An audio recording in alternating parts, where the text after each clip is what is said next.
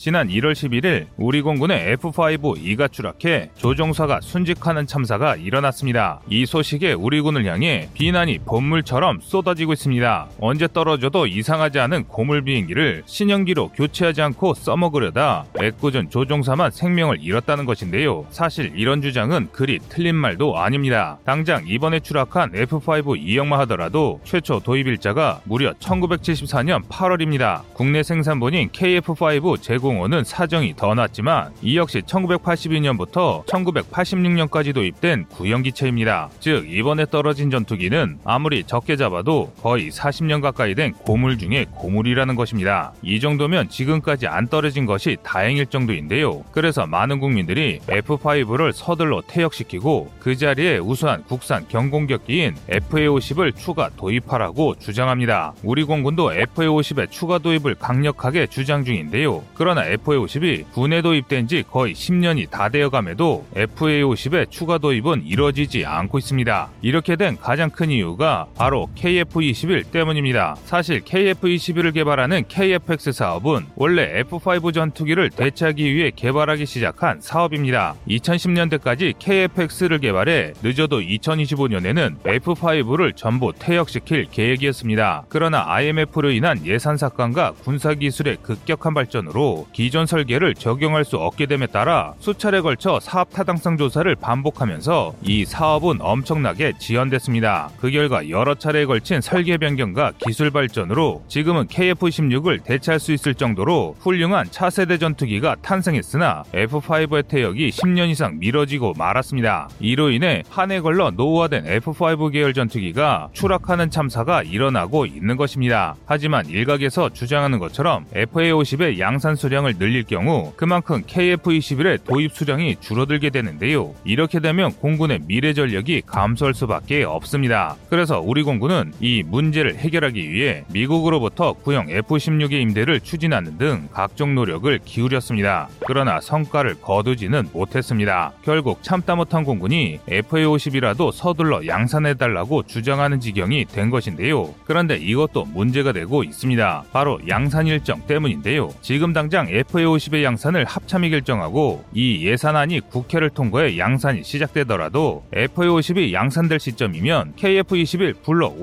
2가 양산될 테니 만들어봐야 소용이 없다는 것입니다. 지금 이런 현실은 아주 답답한 상황이 아닐 수 없는데요. 그렇다면 우리는 매번 우리의 전투기가 추락하는 소식만 들어야 할까요? 먼저 결론부터 말씀드리면 아예 방법이 없는 것은 아닙니다. 이번 참사를 계기로 공군이 과거를 반성하고 제대로 된 대응을 한다면 오히려 전력 전력을 급상시킬 수도 있는 것이 전문가들의 분석입니다. 그래서 준비했습니다. 오늘은 F5 추락 사고로 다시 재조명되고 있는 대한민국 공군에 바뀌게 될 미래 항공 전력에 대해 알려드리겠습니다.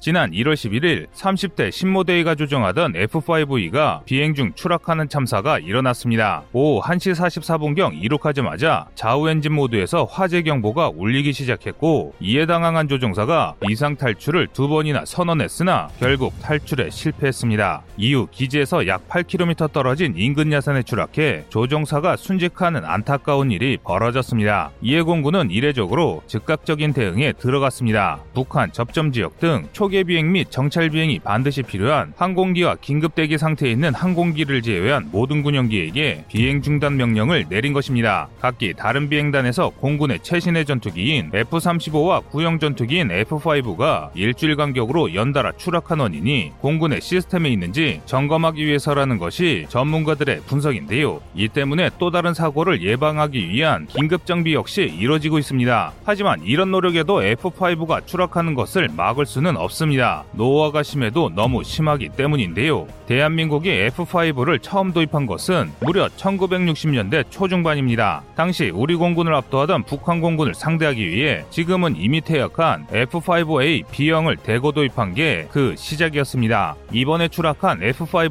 2계열 항공기는 기존 F5AB의 레이더를 탑재하고 엔진을 교체한 개량형 기체로 1974년부터 국군에 인도됐습니다. 1982년부터는 KF5 제공 제공호라는 이름으로 라이선스 생산되기도 했는데요. 길이 14.4m, 폭 8.1m, 높이 4.1m, 최대 이륙 중량 11.2톤에 최대 추력 3,500파운드, afterburner 추력은 5,000파운드로 J85G21B 터보제트 엔진 2기를 장비한 쌍발 경량 전투기입니다. 사실 F5는 도입 당시에도 성능이 그리 좋은 편은 아니었습니다. 당연히 2022년 현재를 기준으로 초계 임무나 제한적인 대지 임무에서나 겨우 쓸 수 있는 수준에 불과합니다. 특히 우리 공군이 운영 중인 F5 계열 항공기의 경우 AIM-9 Sidewinder를 제외하면 운영할 수 있는 미사일이 전무합니다. 그나마 제한적인 개량을 통해 KGGB 활공유도 폭탄을 운영할 수 있는 게 전부인데요. 그런데 공군은 이렇게 후진 F5를 왜 아직도 퇴역시키지 못하고 있는 것일까요? 더 정확히 말하면 퇴역시킬 방법이 없습니다. 원래 우리 공군은 공군의 현대화를 위해 FX 1차 사업과 KFX 사업을 훨씬 일찍 추진하려 계획했습니다. 특히 F5를 대체하기 위해 KFX 사업에 많은 공을 들였는데요. F5의 노후화는 지금으로부터 거의 30년 전인 1990년대에도 많은 문제가 발생했기 때문입니다. 하지만 IMF로 국방 예산 이 동결되면서 이 계획이 크게 지연되고 말았습니다. 다행히 FX 사업의 경우 경제가 회복된 이후에 사업을 서둘러 제기해 F-15K 40대를 도입했고 2차 사업으로 21대를 추가로 도입했습니다. 반면 KFX의 경우 사업이 예상보다 더 미뤄지고 말았습니다. 미래전장 환경에 맞는 변화로 현 시대에 맞는 기술이 발전하게 되면서 이처럼 다양한 이유로 설계가 여러 차례 변경됐습니다. 또한 그동안 첨예하게 대립됐던 외산 도입과 국산 개발을 두고 감론을 박은 더 심해졌습니다. 하지만 이 덕에 최적의 설계와 기술이 적용된 KF-21 보라매가 탄생할 수 있었으나 F5의 퇴역이 한없이 밀리기 시작한 원인이기도 했는데요. 당연히 그 사이에도 F5의 추락 사고가 끊임없이 벌어졌습니다. 2000년대 이후로 사고로 소실된 F5 계열기의 숫자만 하더라도 무려 10세대에 달하며 1994년부터 2022년 1월 11일까지 총 19명의 파일럿이 F5 추락 사고로 사망했을 정도입니다. 상황이 이런데 우리 군이 손을 놓고 있었을 리가 없습니다. 우리 공군은 지난 2013년 중고 F-16 60대 정도를 미국으로부터 임대하는 사업을 추진했습니다. 이는 노후화된 F-5의 조기 퇴역을 위한 특단의 조치였습니다. 하지만 미군군 역시 전투기 단가 상승으로 인한 작전기 부족으로 우리와 같은 처지였는데요. 이 때문에 타국의 전투기 임대 사업은 결국 실패하고 말았는데요. 그래서 우리 군은 2024년까지 전술을 입문 훈련기 KA-50 20기를 추가로 도입하고 훈련용으로 사용하던 KF-16 일부를 작전에 투입할 계획입니다. 그러나 이 정도로는 부족한 전투기 수량을 메우기에는 턱없이 부족한 것이 사실입니다. 그래서 공군은 최후의 수단으로 FA-50 경공격기의 추가 양산을 빼들었습니다. FA-50 추가 도입으로 KF-21 도입 수량이 줄어들더라도 당장이 기중한 파일럿의 목숨과 전력 공백을 막아야 한다고 판단한 것인데요. 그런데 뜻하지 않게 일각의 반대로 이 계획에 차질이 생겼습니다. 바로 FA-50 추가 양산이 과연 적절한지에 대한 논란이 일어났기 때문인데요. 어떻게든 KF-21 양산까지 F5를 써먹다가 KF-21을 대량 양산해야 한다는 이들과 설령 KF-21의 생산 물량이 줄더라도 인명 피해를 막고 전력 공백을 최소화하기 위해 FA-50을 서둘러 양산해야 한다는 이들이 맞붙었습니다. 그런데 많은 군 전문가들에 따르면 지금은 이런 말싸움을 할 때는 이미 지났다고 말합니다. 2022년 1월 현재를 기준으로 합참이 FA-50 추가 양산 소요를 바로 결정하더라도 사업성을 검토하고 예산이 확정되어 생산이 시작될 무렵이면 KF-21 보라매가 양산될 것이므로 F5 때문에 FA-50을 만들기에는 늦어도 한참 늦었다는 것입니다. 이들의 의견이 맞다면 우리 군은 보라매가 본격적으로 배치될 2030년대 초반까지 폐물이나 다름없는 F5를 운영해야 합니다. 그런데 그렇지가 않게 됐습니다. 일각에서 주장한 번뜩이는 계획으로 한국의 공군 전투력은 올라가고 노후화된 F5를 교체할 수 있는 사업을 추진할 수 있습니다. 우선 우리 공군이 과거 1990년대 우리 해군이 했던 것처럼 적극적인 행동을 통해 국방에 필요한 작전기를 확보하려는 의지가 있어야 합니다. 일례로 1991년 걸프전이 발발하자 우리 군은 미국의 요청을 받아들여 해군 함정을 걸프 지역에 투입하기로 결정했습니다. 그런데 갑자기 해군이 정부의 결정에 정면으로 반발하기 시작했습니다. 당시 파병 규모를 결정하던 국방부 정책기획관에서 파병될 해군 함정으로 충북급 구축함을 선정했기 때문이었는데요. 충북급 구축함은 만재 3,400톤의 구형 구축함으로 미국이 2차 대전 말기 생산한 기어링급 구축함을 중고로 물려받은 함정입니다. 1991년 당시를 기준으로 이번에 추락한 F5처럼 이미 선령이 45년 이상 지난 폐물이었습니다. 노후함답게 정말 말도 안 되는 문제가 많았는데요. 그중 대표적인 사건이 1996년에 충북급 DD-919 대전함에 살던 지들이 전선 피 복을 갉아먹어 화재가 발생하는 웃지 못할 총극이 벌어지기도 했습니다. 이런 배를 타고 이라크까지 가란 말은 곧 죽으라는 말이나 다를 바가 없었는데요.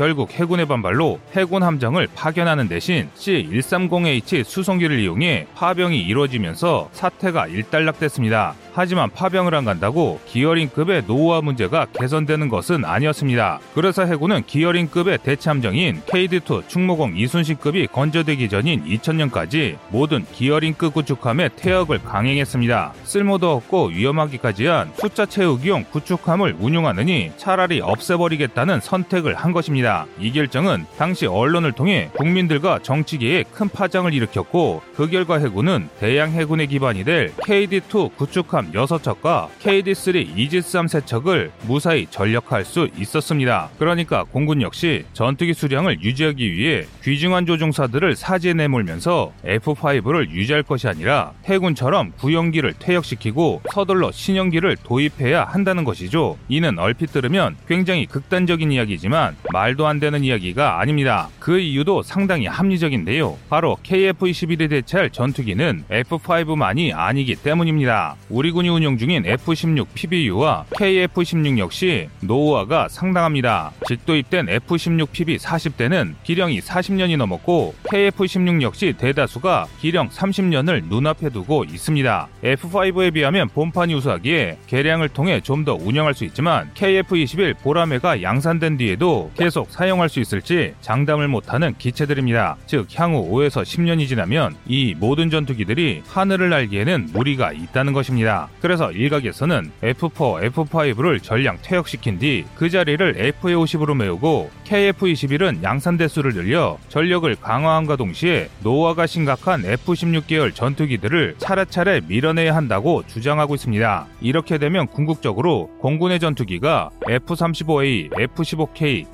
KF21, FA50으로 단순화되어 정비 소요를 줄이고 전력을 크게 강화할 수 있다는 것입니다. 장점은 또 있습니다. 단순화된 시스템으로 공군의 전반적인 비용이 줄어드는 효과까지 발생하게 됩니다. 하지만 문제점도 있습니다. 단기간에 들어가는 비용의 증가인데요. 대량 생산을 통해 10년간 사용되는 공군 전력의 전체 소요 비용은 줄일 수 있지만 이 비용이 단기간에 투입되기 때문에 일시적으로 늘어나는 것처럼 보일 수 있다는 것입니다. 이 때문에 국내 여론뿐만 아니라 국회 승인을 얻을 수 있을지가 의문으로 남긴 합니다. 하지만 분명한 것은 한국이 개발한 한국산 전투기를 도입하면 한국의 항공 기술은 비약적으로 향상될 것이고 우리의 국방력은 지금보다 더 튼튼해지며 더 강력한 대한민국 공군을 얻을 수 있게 됩니다.